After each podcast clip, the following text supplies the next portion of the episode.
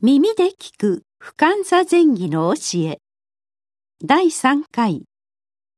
姿勢を整え。息を整え。心を整える。この配信は曹洞宗の提供でお送りいたします。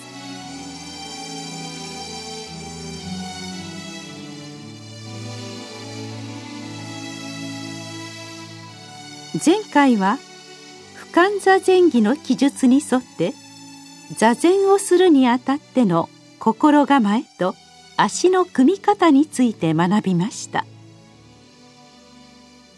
足を組んだら次に手の形を整えます。右手を手のひらが上の状態で左足の上に乗せ左手を同じように右手の上に乗せます。この時親指以外の指が重なる形になります。そして楕円形を作るように親指同士を軽くつけます。この際はあまり力を入れすぎず親指が水平に支え合うようなイメージで手の形を保ってください。そして姿勢を正し左右に偏ったり前にかがんだり後ろに反り返ったりしないようにしてまっすぐ座ります。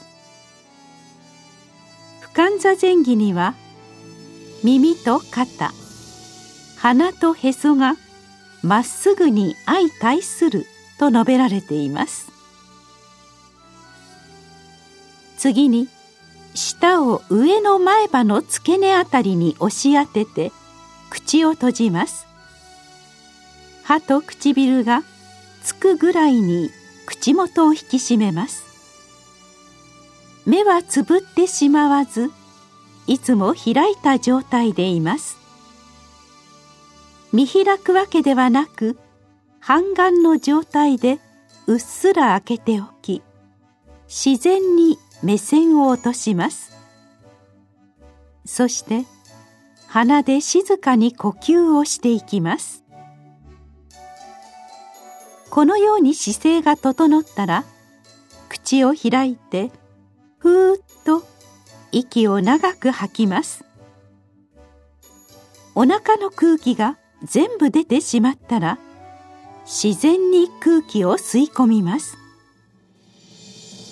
上半身を極力リラックスさせることで無理のない呼吸ができると思います。ここまで終わったら一度振り子のように左右に大きく体を揺らせてだんだん揺れ幅を小さくしていきます。しばらくすると自然に体が止まるかと思います。その状態で体はまっすぐになっていますのでそれを確認していよいよ座禅に入っていきます。山のように堂々とどっかりと座禅しましょう。さて座禅をしている際の心持ちはどのようにしたらよいでしょうか？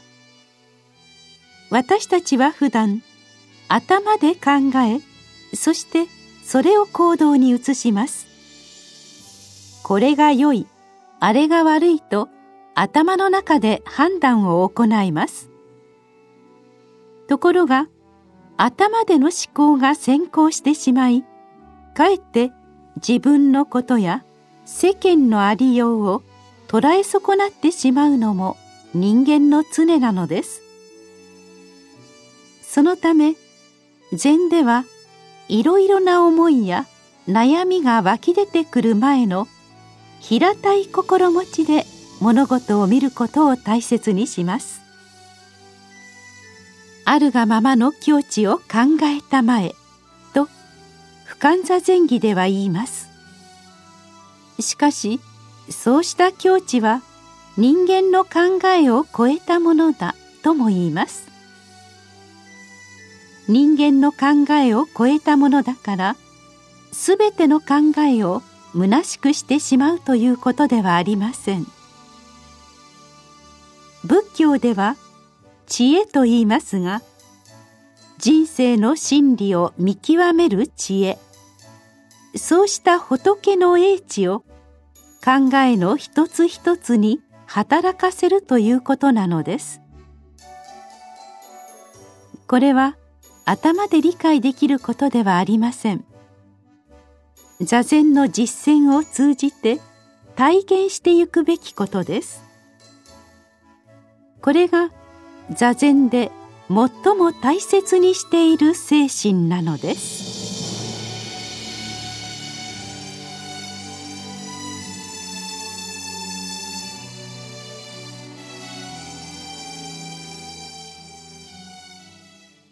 次回の配信は2月23日です。